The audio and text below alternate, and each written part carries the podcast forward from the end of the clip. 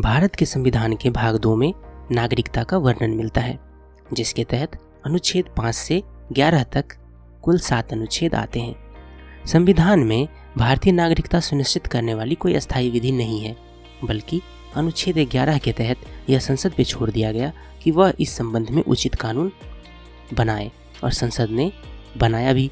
साल 1955 में नागरिकता अधिनियम अधिनियमित किया गया, लेकिन जब तक यह कानून नहीं बना था यानी कि संविधान लागू होने तक किसे नागरिकता दी जाएगी, किसे नाग, किससे नागरिकता छीनी जाएगी या किसे नागरिकता नहीं दी जाएगी, इसी का उल्लेख अनुच्छेद पाँच से ग्यारह तक किया गया है। और इस पॉडकास्ट में हम इसका आखिरी अनुच्छेद यानी कि अनुच्छेद ग्यारह को समझने वाले हैं। सबसे पहले मैं अनुच्छेद ग्यारह आपको पढ़ के सुनाता हूँ, फिर इस पर आगे बात करेंगे। अनुच्छेद ग्यारह संसद द्वारा नागरिकता के अधिकार का विधि द्वारा विनियमित किए जाने के संबंध में है।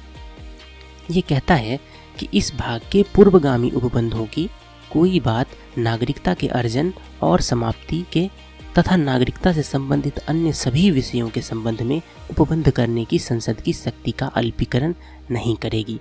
तो जैसा कि हमने भी कहा कि अनुच्छेद ग्यारह संसद द्वारा नागरिकता के अधिकार का विधि द्वारा विनियमित किए जाने से संबंधित है।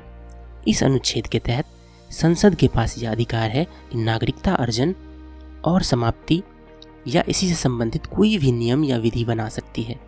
कहने का अर्थ यह है कि संविधान में भारत की नागरिकता से संबंधित अस्थायी और विस्तृत कानून अधिकथित करने का कोई आशय नहीं है। इसीलिए यह अनुच्छेद संसद को नागरिकता के संबंध में कानून बनाने की शक्ति देता है और संसद ने इसी के अनुपालन में साल 1955 में नागरिकता अधिनियम अधिनियमित किया। और अभी नागरिकता के अर्जन और समाप्ति के लिए यही अनुच्छेद काम कर रहा है। आपको पता होगा कि नागरिकता अधिनियम 1955 के तहत पाँच तरीके हैं, जिसके तहत किसी को भारत की नागरिकता मिल सकती है, जैसे कि जन्म के आधार पर नागरिकता मिलती है, वंश के आधार पर नागरिकता मिलती है, पंजीकरण के द्वारा नागरिकता मिलती है, प्राकृतिक रूप से नागरिकता मिलती है और क्षेत्र समाविष्टि, यानी कि किसी एरिया के इनकॉर्पोरेशन के बाद उस क्षेत्र में रहने वाले लोगों को नागरिकता दी जाती है।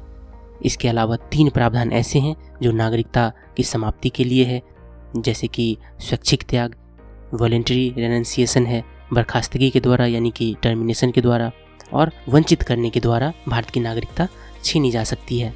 इन सारे टॉपिक पर, इन सारे शीर्षकों पर हमने विस्तार से चर्चा की हुई है।